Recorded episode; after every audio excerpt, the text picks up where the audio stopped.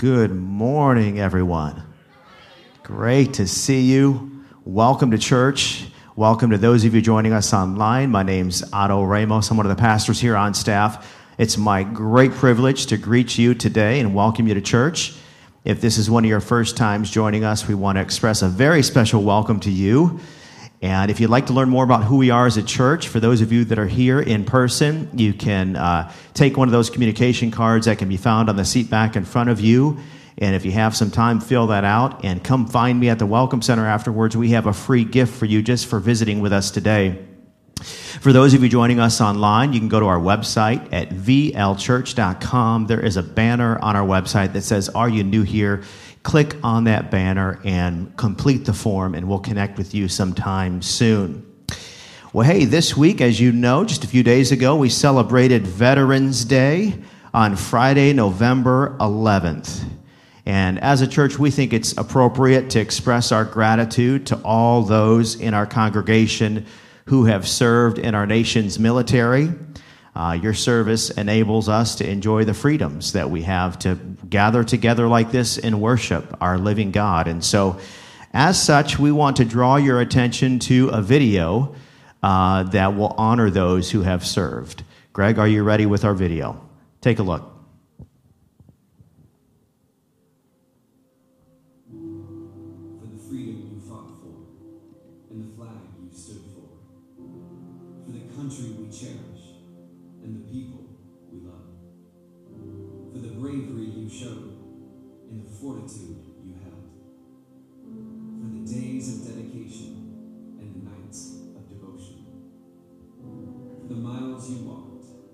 And the skills you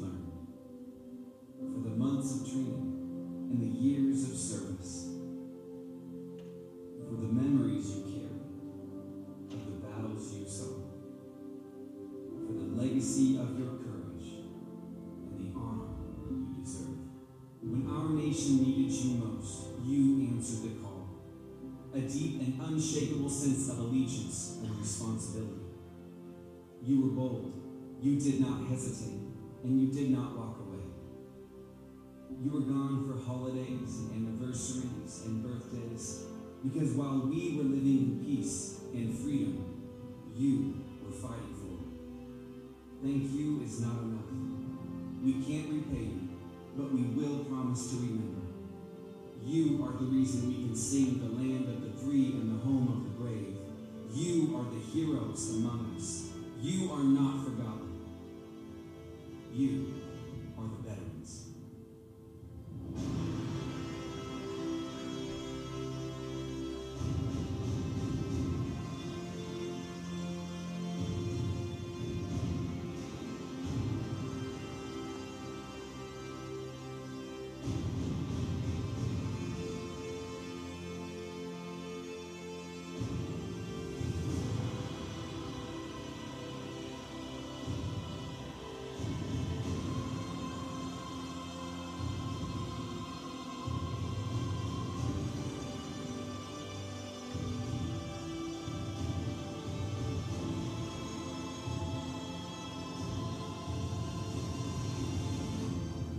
We remember your courage. We honor your sacrifice. And we thank you today.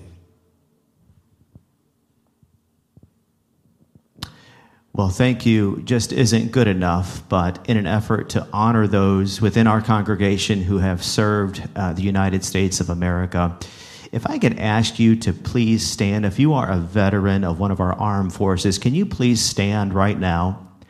We would like to honor you. We have a few within our congregation. Thank you for your service to our country.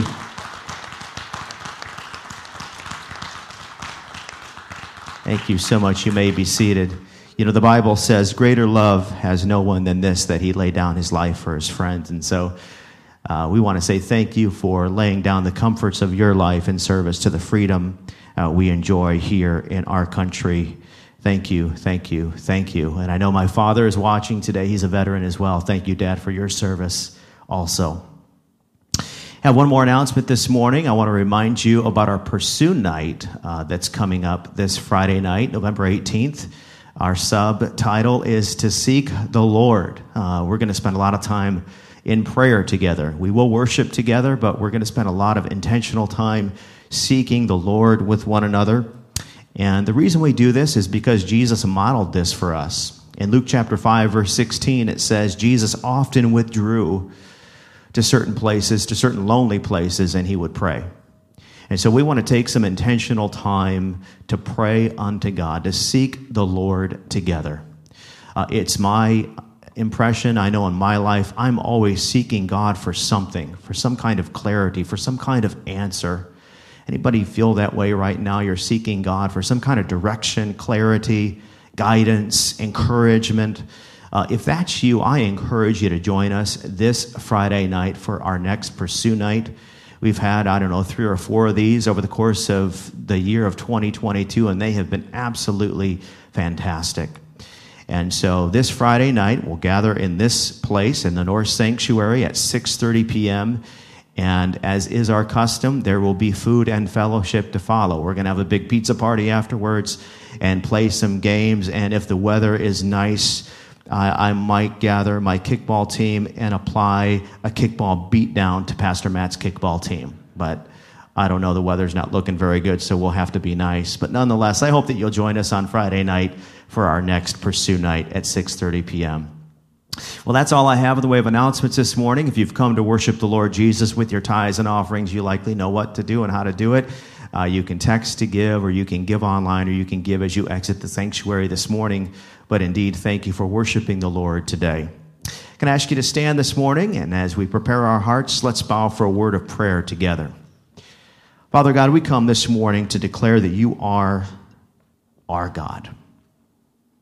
We come to exalt you and praise your name because in perfect faithfulness you have done wonderful things, things planned long ago. May you continue to do those things this morning as we gather to worship you. In Jesus' name, amen.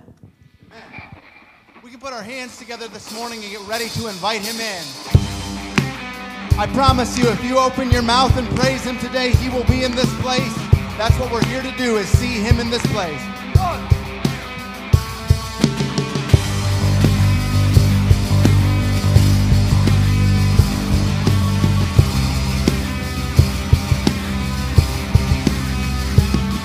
Let praise be a weapon that silences the enemy.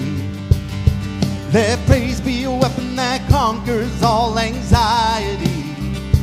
Let it arise.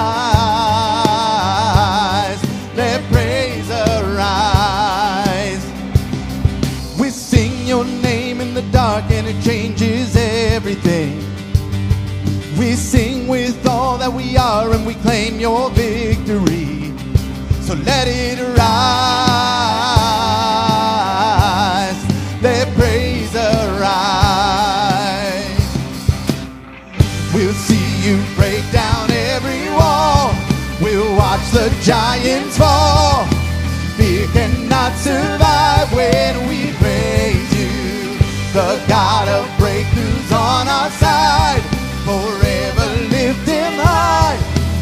All creation cries, God, we praise you.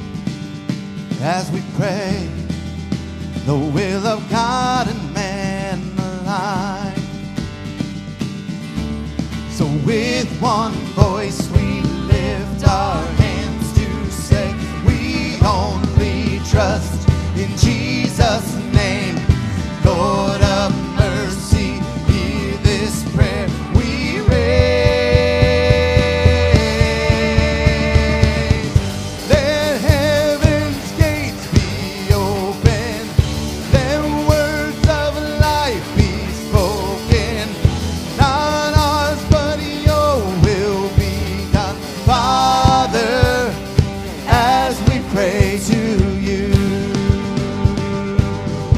Song's all about inviting his presence in this place as we pray.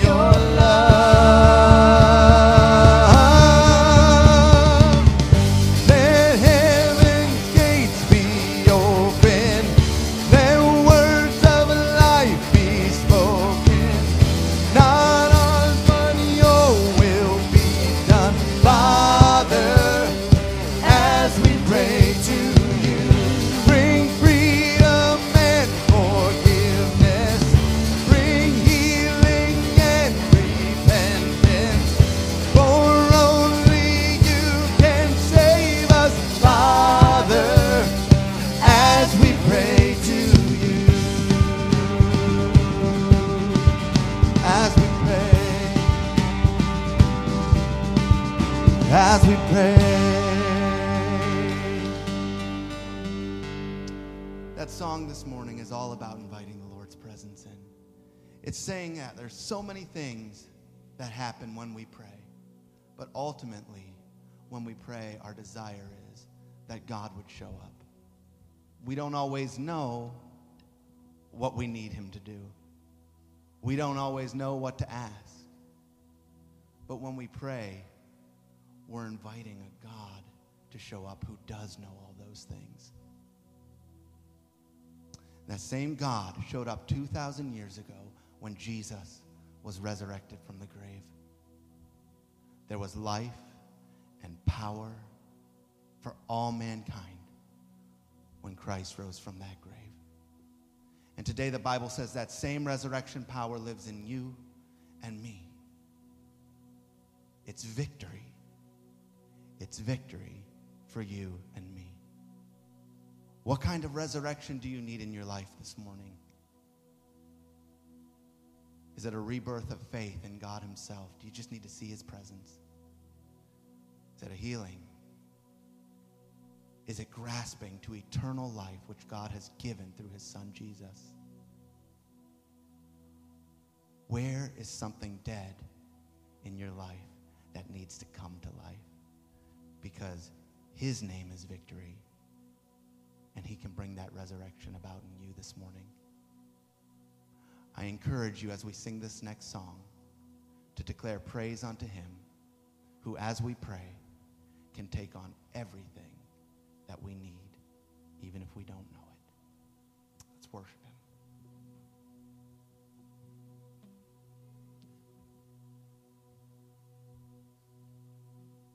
Him.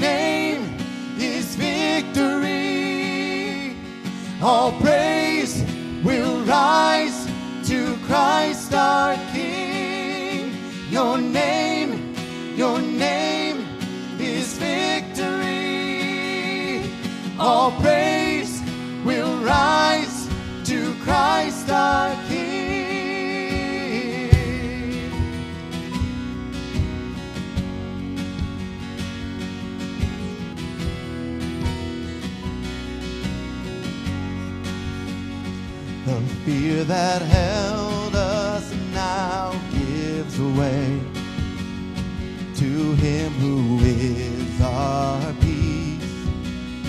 His final breath upon the cross is now alive in me.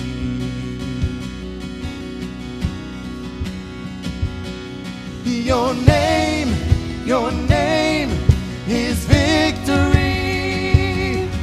All praise will rise to Christ our King. Your name, your name is victory. All praise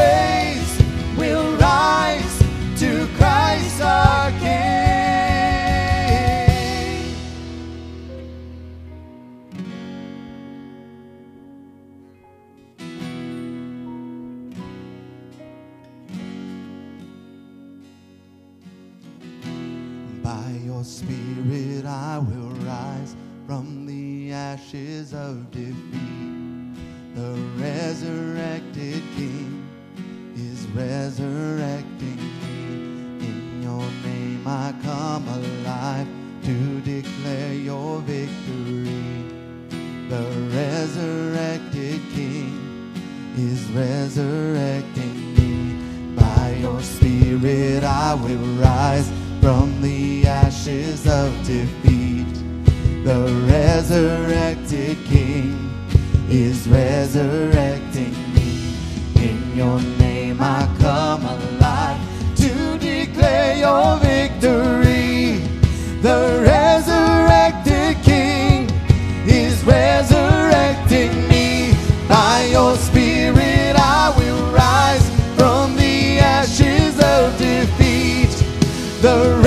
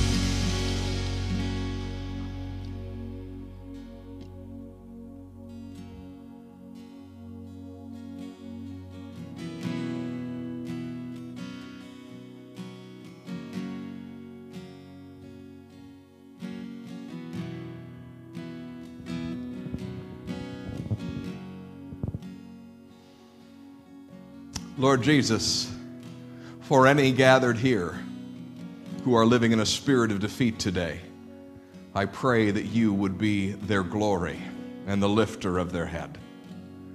For Lord, we are not a people marked by defeat and despair. We are marked by our Savior who has overcome the greatest enemies of the human soul. Lord, help us to catch and capture just what victorious living means like. And by your Spirit, I pray that you would encourage our hearts today that we are not defeated because our Lord Jesus is alive and he is ever making intercession for the saints at the right hand of the Father. So, Lord Jesus, we cast our cares and our burdens to you today. And we ask you to remind us that it is not over. We are not defeated. The story has not yet been written, the end has not yet come. For Lord Jesus, you rule and you reign. So speak to every matter, speak to every spirit. Bring about your will and your way that your kingdom might shine forth in each one of our lives. We pray these things in Jesus' name. And all God's people said, Amen. Amen. God bless you. You may be seated.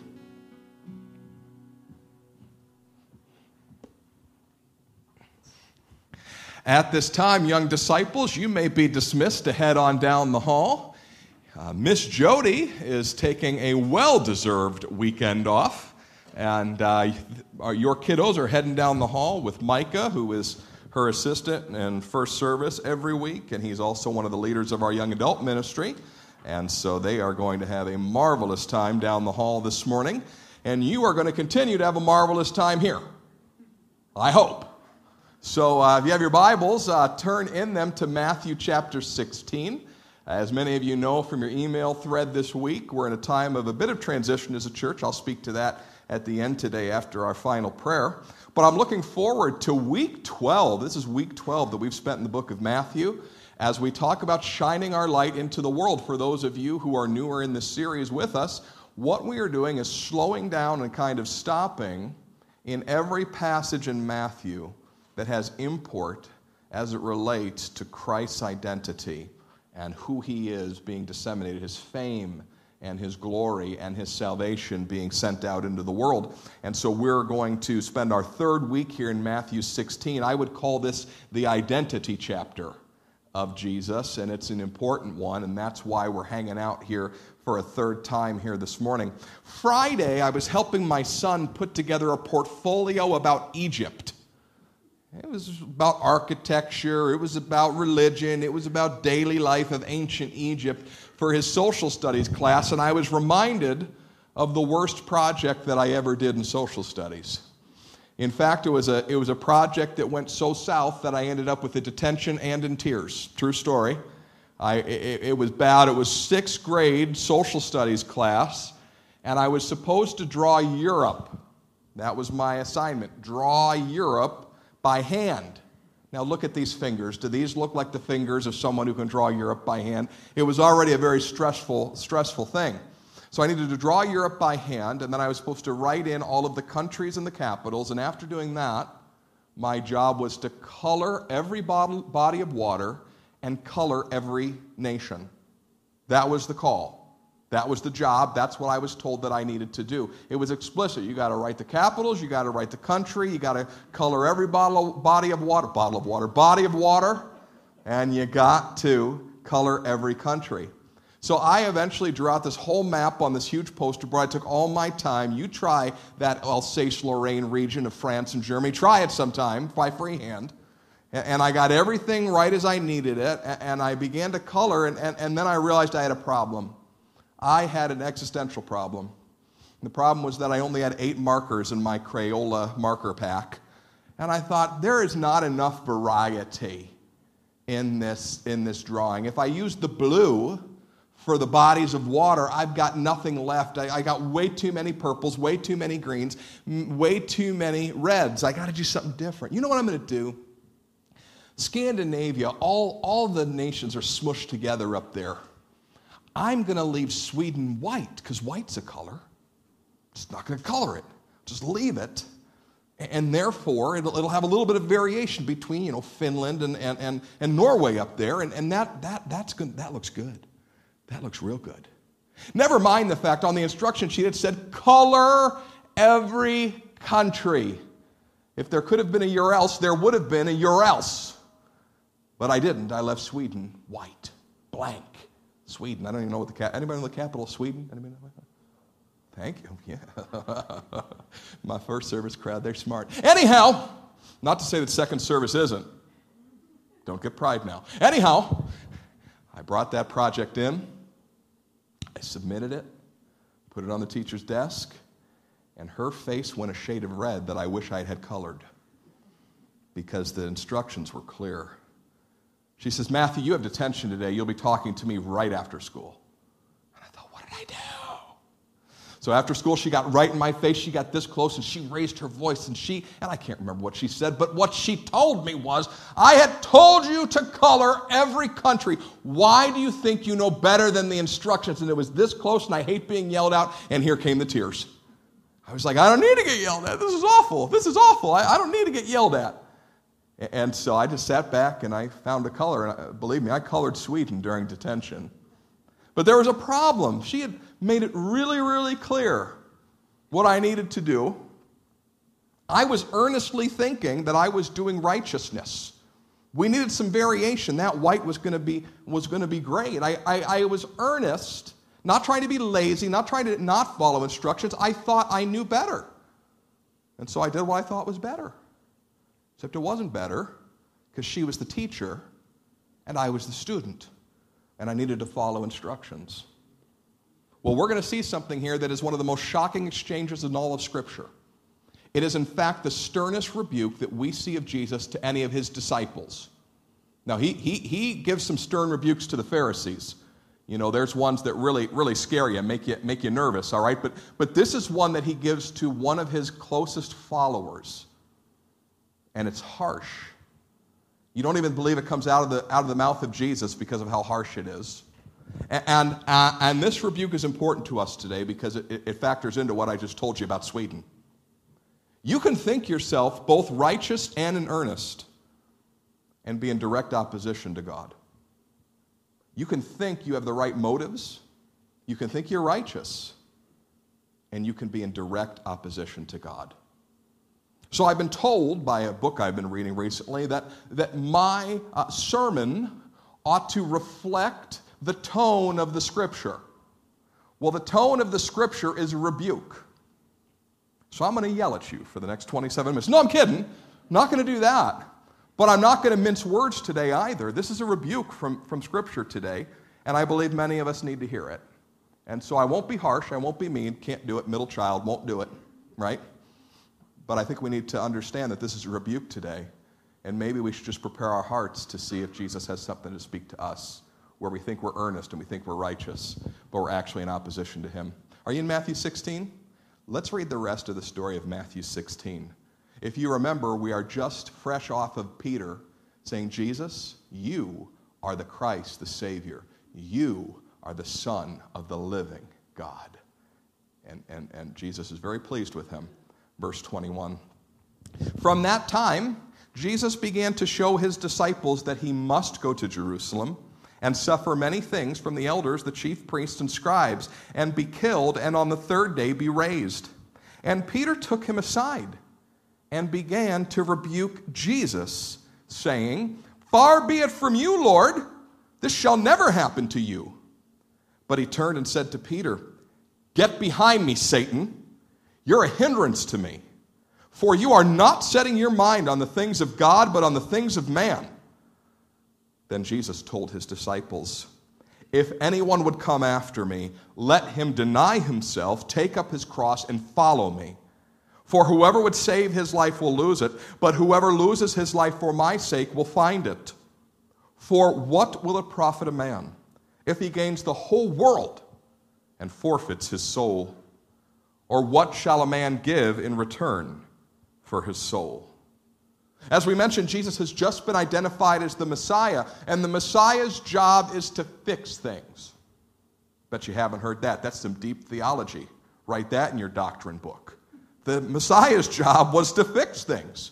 That was the expectation of the Jewish people that someone would come in the line of their greatest King David and fix it all.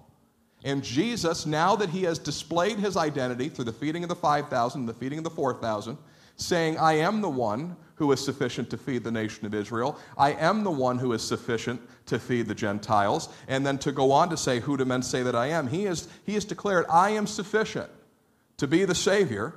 And then he goes to his disciples, Who do men say that I am? And nobody's willing to say it. Peter stands up, I'm going to say it. You are the Messiah. You are the great fixer of history. You're the Savior. You're the Son of the living God. I ascribe divinity to you.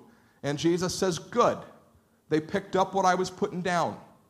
They, they, they got it. They understood finally after the feeding of the 5,000, the feeding of the 4,000, and we didn't do this story, but the walking on water I am He. I am He. So then he can turn and say, Now this is what he is going to do.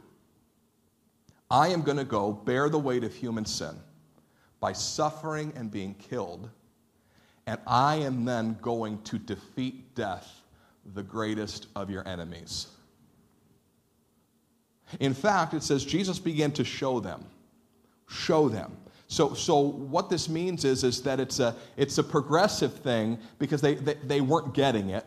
In fact, if you read the book of Luke, you see him say it over and over and over again because he, they are not getting it. He's saying, Listen, I'm going to I'm going to go and have to suffer and die. That's what the Messiah needs to do because ultimately my goal is to defeat sin and death. That's your biggest enemy, and I'm going to rise again. Where does Peter get stuck? On the death thing. If he, if he had been able to hear and understand rise again, he might not have been so upset. But I was just thinking about this as we were singing that last song. We as Christians can oftentimes get stuck in, de- in defeat mode. We can get stuck in that place where we're just like, well, I'm just coping with Jesus. And I'm in the middle of defeat, and I'm not going to rise from the ashes of defeat. No phoenix here. I'm just going to stay right where I'm at and I'm just going to help G- have Jesus be my holy coping mechanism. But, but they're not getting the rise again part. They're certainly not understanding that this is a victory, not a defeat. They're seeing their Messiah as something that cannot be doing what the Messiah does. Because this isn't what the Messiah does, is what we're going to come to. This is not what the Savior does, and so man is going to rebuke God. Peter's going to pull Jesus aside and rebuke the Messiah, the one he's been waiting for his whole life, who he has just ascribed divinity to, and says, You know what? I need to talk to you. Jesus, you are out of line. Thank you. Siri was here from the front row. She's affirming my sermon. Nobody else is amen. Thank you, Siri. So, Jesus has just been ascribed this divinity, and, and Peter says, But that's not what you're supposed to do. That's not the picture of you I have in my head. Isn't that the issue? You're, where his mind's at? That, Jesus, that's not the picture of you I have in my head. I have a fully formed picture of Messiah, and you going to Jerusalem and dying, that is not the picture I have in my head of my Savior. So, I'm going to get so worked up that I'm going to rebuke my master. You're wrong. Far be it from you, Lord. No. I'm telling you, no. We're not going to do that. You're not going to do that. That's not going to happen to you ever. So, what do you think about that? God's Son. And at this moment, Jesus speaks some of the sternest words of Scripture. See, the very words that he speaks don't match the picture of Jesus we have in our head, right?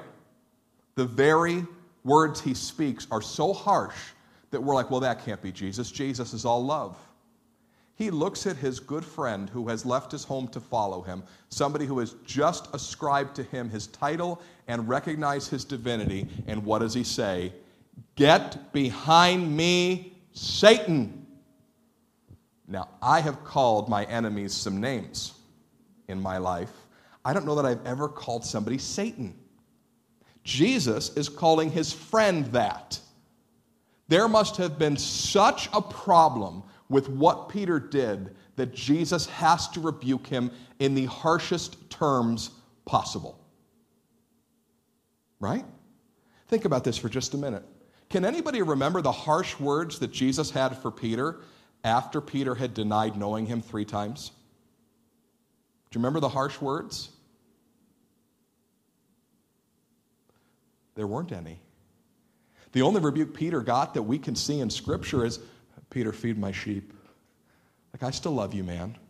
I'm not done with you yet. He rebukes him later on for saying, What's going to happen to John? And if you remember this sermon from months ago, Jesus says, What's that to you? Follow me. Because you're not going to be able to follow me if you're focused on somebody else, but that's a different sermon for a different day. This is the harshest rebuke of any one of Jesus' servants, his believers in all of Scripture. Get behind me, Satan. But it was accurate. Jesus was nothing if not accurate. Because Satan, his, his main job, what he does, is try to bring opposition and destruction to the plan of God. He is the kamikaze pilot of eternity, knowing he will lose, but so invested in what he believes to be his just cause that he will, he will take as many down with him as he can. His, his desire is to thwart the death and resurrection of Jesus at all costs. That, that's, what, that's what he needs to do. In fact, that's what he was doing in the temptation in the wilderness. He was trying to get Jesus off mission. And what's Peter doing? He's standing in the place of Satan, saying, You need to get off mission. This mission that you're telling us about, this is not okay. Get off mission. But the sternness has to match the mission because what Jesus is telling them is the hardest and most important thing that he will ever do. Harder than turning water into wine, harder than turning five loaves and two fish into dinner for 5,000, harder than walking on water. This is the hard one. I have to go and suffer and die to save people. Don't get in my way. Get out of my face, Peter. Or get out of my face, Satan. You're in opposition to the plan of God. And this plan of God is the one that matters most salvation.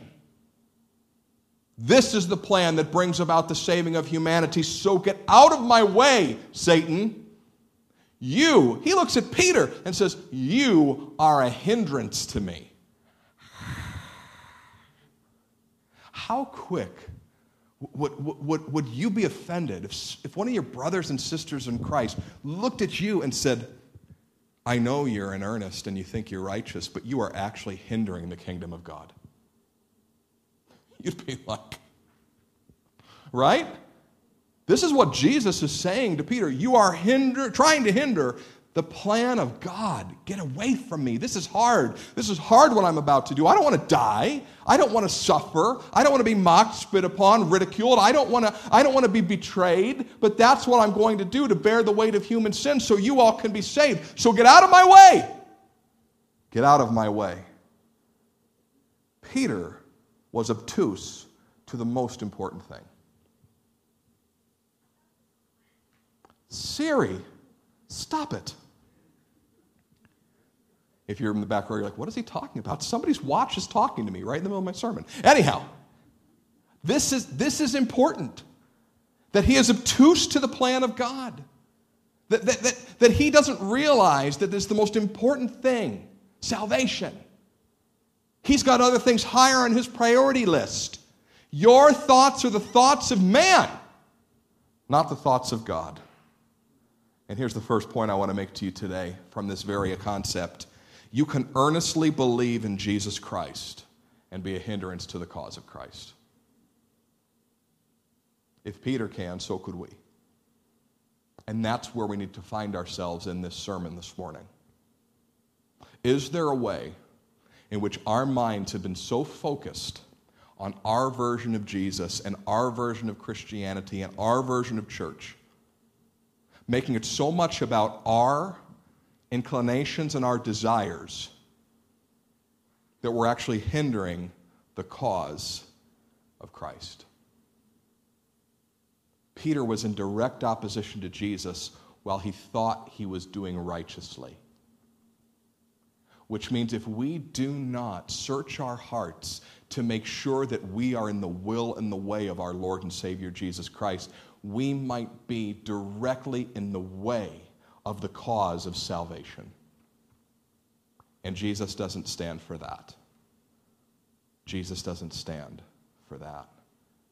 I understand that each one of us looks at life, looks at Christ, looks at Christianity, and looks at the church through our own lens. We've all had different experiences. We've all listened to different pastors and preachers. We've all been in different Bible studies, we've all read different books. We come from a vast array of different experiences. But the one thing that ought to unite us and be put at the very forefront of our minds in order for us to live righteously is the salvation of souls. because it is the one thing Jesus will not suffer his disciples to be obtuse about. They can be obtuse about a lot, they can be dull about a ton. Read the Gospels. But you cannot be in a place where you are obtuse or dull to the ultimate plan of Christ, which is to save souls. And the way to avoid this is to certainly, taking our words directly from the scripture, make sure that our thoughts are on the things of God and not on the things of man. That's, that's the call. That's the call. If we were forced, not going to do this, just hear me, not going to do this right here, right now.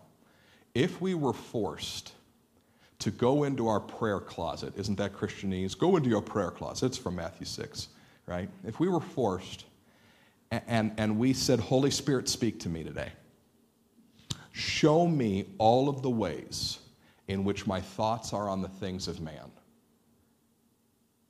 and then have me write them down. I believe with all of my heart our hands would get sore. It's that constant need of recalibration. Our hands would get sore if we really ask that question of the Holy Spirit. Holy Spirit, tell me where? Where have I created a Jesus, a Christianity, or a church in my own image? because that's what Peter was doing. The Messiah ought not do what you say the Messiah is going to do, Messiah. He was in earnest, and he thought he was righteous. I know that there are trends within Christianity today that are the things of man, and I'm very concerned about them. I believe because of the advent of, of so much anxiety and depression and mental illness within our country, things that I don't say anybody ought to be in trouble for. It just is what it is. It's, it's, it's a, a burden of our times. I'm not going to try to tell you why all those things happen. I'm not going to tell you that you're wrong if you battle anxiety or fear or depression or, or any kind of, of mental disorder. But I feel like as Christians in 21st century America, we have made Christ the great coping mechanism of the cosmos. instead of the one who's bringing salvation to the world. And you say, How do you know that? It's not because of my experiences with, with you. I have to be honest. I, I have been very honest from the pulpit. I've battled anxiety in my own life and, and sought help for that. What I mean to say is if you listen to Christian radio, there is a vast majority of songs that speak to the issue of I'm having an awful time, but thank God I have Jesus. And they forget victory. And they leave us in this place where we're away from God, and then we get down, and then we get closer to God. And we get away from God, and then we get down, and then we get closer to God. And, and, and those things are all true. We are away from God, we'll get down, and we need to get closer to God. But, but I'm concerned about that mentality being a hindrance to salvation because that mentality can be very inward focused and life can become all about me and my struggles. And we're no longer worried about the salvation of souls. I, I worry that Christians today can suffer the same issues that Christians or Jews of the first century can suffer. We can be pious, but not interested in souls. We can say our prayers and sing our worship choruses we can fast and we can listen to the voice of God. We can join in in serving our church and loving other people. But the one thing that Jesus won't suffer is for us to be obtuse about the most important thing. He doesn't have any time for that. He died to save souls. The church should be giving their lives to save souls. These are not my words, they're the words of Christ from Matthew 16. He says that we need to deny ourselves, take up our cross, and follow him. Which means that you can believe in Jesus without being a follower of Jesus. Because Peter believed, but he wasn't ready to follow. So he turns to all of his disciples and he assumes the very same thing of them. If you would come after me, you must deny yourself, take up your cross, and follow me. That's the call of Jesus to give up your life, your plans, your pursuits, and your aims. For the same reason he gave up his plans, his priorities, and his pursuits for ours, both in an earthly sense and in some ways in an eternal sense. He looks at his disciples and say, if your main goal is self-preservation for the things of man, you're going to lose your soul. Believers who don't follow just might lose their soul. This is what Jesus is saying. You say, Pastor Matt, that's so harsh. Why would you say that? I didn't. Jesus did. That's so scary. Why would you bring that up? The Bible. That is scary. Now, I know there's a lot of Christian preachers today. They're the ones that preach for a lot longer than I do and, and are certainly smarter than I am. And they will say to great effect that they have great fear that many Christians in America think that they are Christians and they are not at all. And many of them are going to lose their soul in eternity to a place where God is not. I don't need to operate in the shock and awe of those statements. I don't need to grab your attention through fear.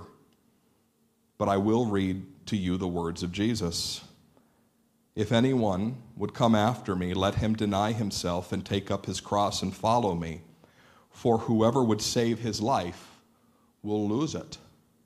But whoever loses his life for my sake will find it. What will it profit a man if he gains the whole world yet forfeits his soul? Or what shall the man give in exchange for his soul? He's concerned.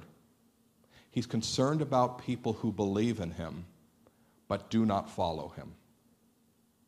He's concerned about people who want to wrap the Messiah around their life rather than wrapping their life around the Messiah. Jesus fits in the pocket in which I place him, and I pull him out when I need him when I need to feel pious, when I need to feel strength, when I need to feel like, oh, my quiet time's in a good place, when I need to get my worship on. That's a 21st century phrase. I don't use it, I think it's weird. But anyhow, I'm going to pull that out, right? I need to feel the presence of the Lord again. Whatever we need, whatever we need, whatever we need, whatever we need. Pastor I was raised under used to call Jesus the prayer genie. Christians would rub the lamp whenever they had a wish to make. I need the presence of God. I need provision. I need to worship. I know that it's right. Oh, the Word of God, I need to be in that today so I can get fed. I need the pastor's preaching to be deeper, more entertaining. I don't like what he said. Go back in the bottle. Anyhow,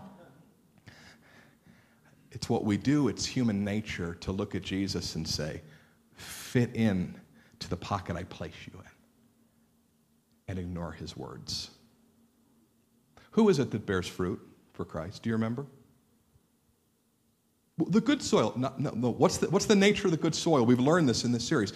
What, what did Peter not do that we can do differently? Peter didn't seek to understand. He didn't seek to understand. When the claim of Jesus is made upon the Christian, the follower of Christ, where he says, deny yourself, take up your cross, and follow me. Do you seek to compartmentalize that very statement as quickly as you can? Well, what it means is, or do you stop and slow down and say, He just asked me to take up the implement of my death? What would that mean in real life? Or do we move past as quickly as we can so that the claim can have no hold on us. whatever Jesus was saying about, I'm going to have to suffer, I'm going to have to die, I'm going to have to, have to go to Jerusalem, and, and, and these things are going to happen to me, whatever, whatever had happened, Peter didn't seek to understand. That does not fit in the pocket in which I place the, the Lord. And therefore, I have to rebuke it. I, don't know what it is for you. I know what it is for me to create a Jesus in my own image. But the thing that Jesus, I'm going to go back to the main idea here, the thing that Jesus rebukes with all sternness is anyone or anything that would get in the way of the salvation of souls. And can it be, if Christians do not deny themselves and lose their life for Christ, they're standing in opposition to the salvation of souls? Because he's turning to his disciples in response to this back and forth with Peter. And he's saying, if you make your Christianity, if you, if you make my mission about anything other than the main thing, you're standing in my way. And I don't want to be in the way of the cause of Christ because there's a greater promise here. And the greater promise is simpler than, than anything followers find everything. He who will lose his life for my sake, he'll find what he's looking for. Because it's why you were put on the planet. All of the little stuff, all of the things, all the activities, all the, all, all the junk that we take in and participate in, that we wrap our lives around. It has very little, oftentimes, to do with the cause of Christ. But if we would consider with all our hearts losing ourselves in the gospel, trying to understand with all our heart the depth of what Jesus has done for humanity. His promise is that we find everything that we're looking for. See, Bono had it right. He still hadn't found what he was looking for. And I, I think the problem is, is that Christians, when they come to Christ, often think that they have found what they're looking for. And I would agree, you found what you're looking for in part. What you're really looking for is the life that he promised. The life that he promised. And there's nothing so invigorating, nothing so life affirming, nothing so marvelous as salvation of souls. This week I got a call. Somebody said, I need you to come pray with one of my relatives. They're having a rough time. And so I went to pray for this person. And as I walked in, I says, Well, we're, what's the story? You know, I don't really know this person. What's the story? And I heard the story. And I realized why I was there. It wasn't to read the appropriate psalm, it wasn't to sing the appropriate song, it wasn't to bless the people that invited me. But somebody's eternal salvation was held in the balance. And somebody needed to talk about the Lord Jesus and invite that person to confess and believe on his name. And it was interesting. On the drive over to the house, I didn't think anything about that. I just thought, I don't know this person very well. What am I going to say? And, and, and how am I going to execute the duties of the pastorate well? How am I going to bless the caregivers? But as I ask the question, the Lord says, do not be dull to the most important thing. I thought, just don't call me Satan. Yeah. Do not be dull to the most important thing. Someone's nearing the end. and you know the truth of the gospel. Go proclaim it and see if they'll respond to it. As I told this person about Jesus, over and over and over again, he said, I agree.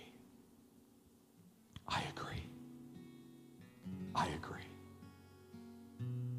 And I thought, I cannot think of anything in the world that's better than that. Someone coming to faith in Jesus Christ. Can't think of one thing. Why am I so dull and obtuse to that so often? Prosecute your duties as a pastor, please. Salvation. That's what this whole thing's about. That's what this whole thing's about. Would you bow your heads and pray with me?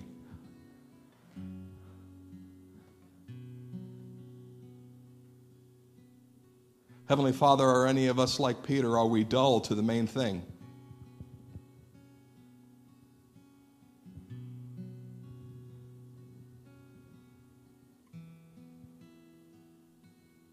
Are any of us so wrapped up in so many pursuits? None of them evil necessarily, none of them, some, maybe some are, maybe some are, maybe some are sinful. But we've forgotten the main thing. Doesn't matter how many shine your light sermons come forth, how many emojis go up on the wall, how many songs about salvation are sung. We're just dull to why you came to earth. The angel said to Joseph, He will save his people from their sins. He will take care of the biggest problem that they have, for the wages of sin is death. Oh Lord Jesus, we are the light of the world. Are any of us obtuse to that today? We're just dull to it. Oh Lord, may we repent in this place today.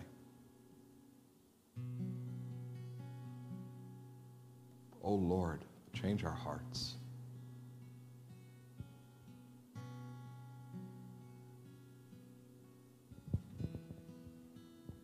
Perhaps you're here and you've been alive to a lot of things, but you've been dull and dead when it comes to the main thing. If that's you today, I just want you to pray your prayer unto the Lord and say, Lord, wake me up. Point me in the right direction. Give me understanding of what you have me to do in this world. Help, help me not to live my entire life with my plans and purposes. Help me, Lord. There's salvation in you. Help me not to be a hindrance to Christ by just being a Christian, but not being a follower. Pray your own prayer today if that's you.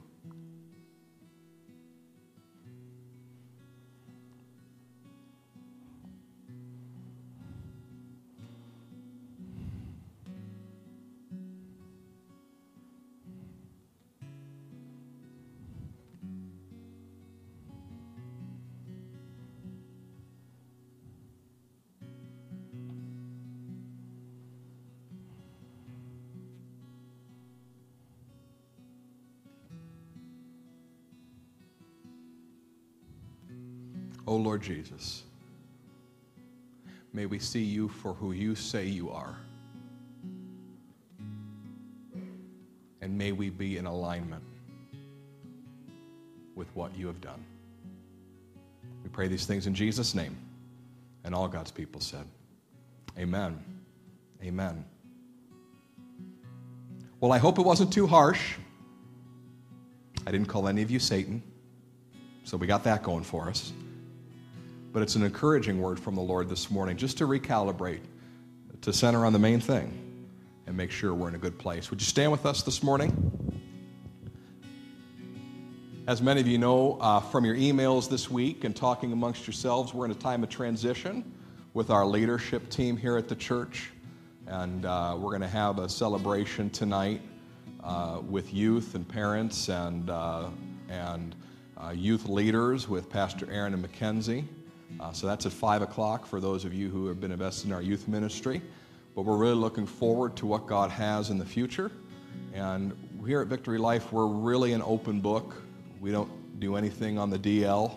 So if you have questions or concerns about uh, the leadership team or anything uh, related, please feel free to talk to Pastor Otto. He's standing back there ready to talk to you, talk to me, talk to any of us, and, and we'll give you the story of what's going on and what we see uh, God doing next. So uh, please never hesitate to ask. That's how we want to do church. We're, we're all believers, and we just want to be open about what God's doing. Is that cool?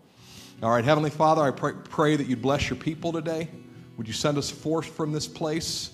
And Lord, if some of us have had a rebuke in our spirit today, I pray that you'd lift us up. Give us the next assignment. Lord, I pray that we wouldn't live in defeat, but we'd live in victory. Dismiss us now with your blessing. In Jesus' name, amen.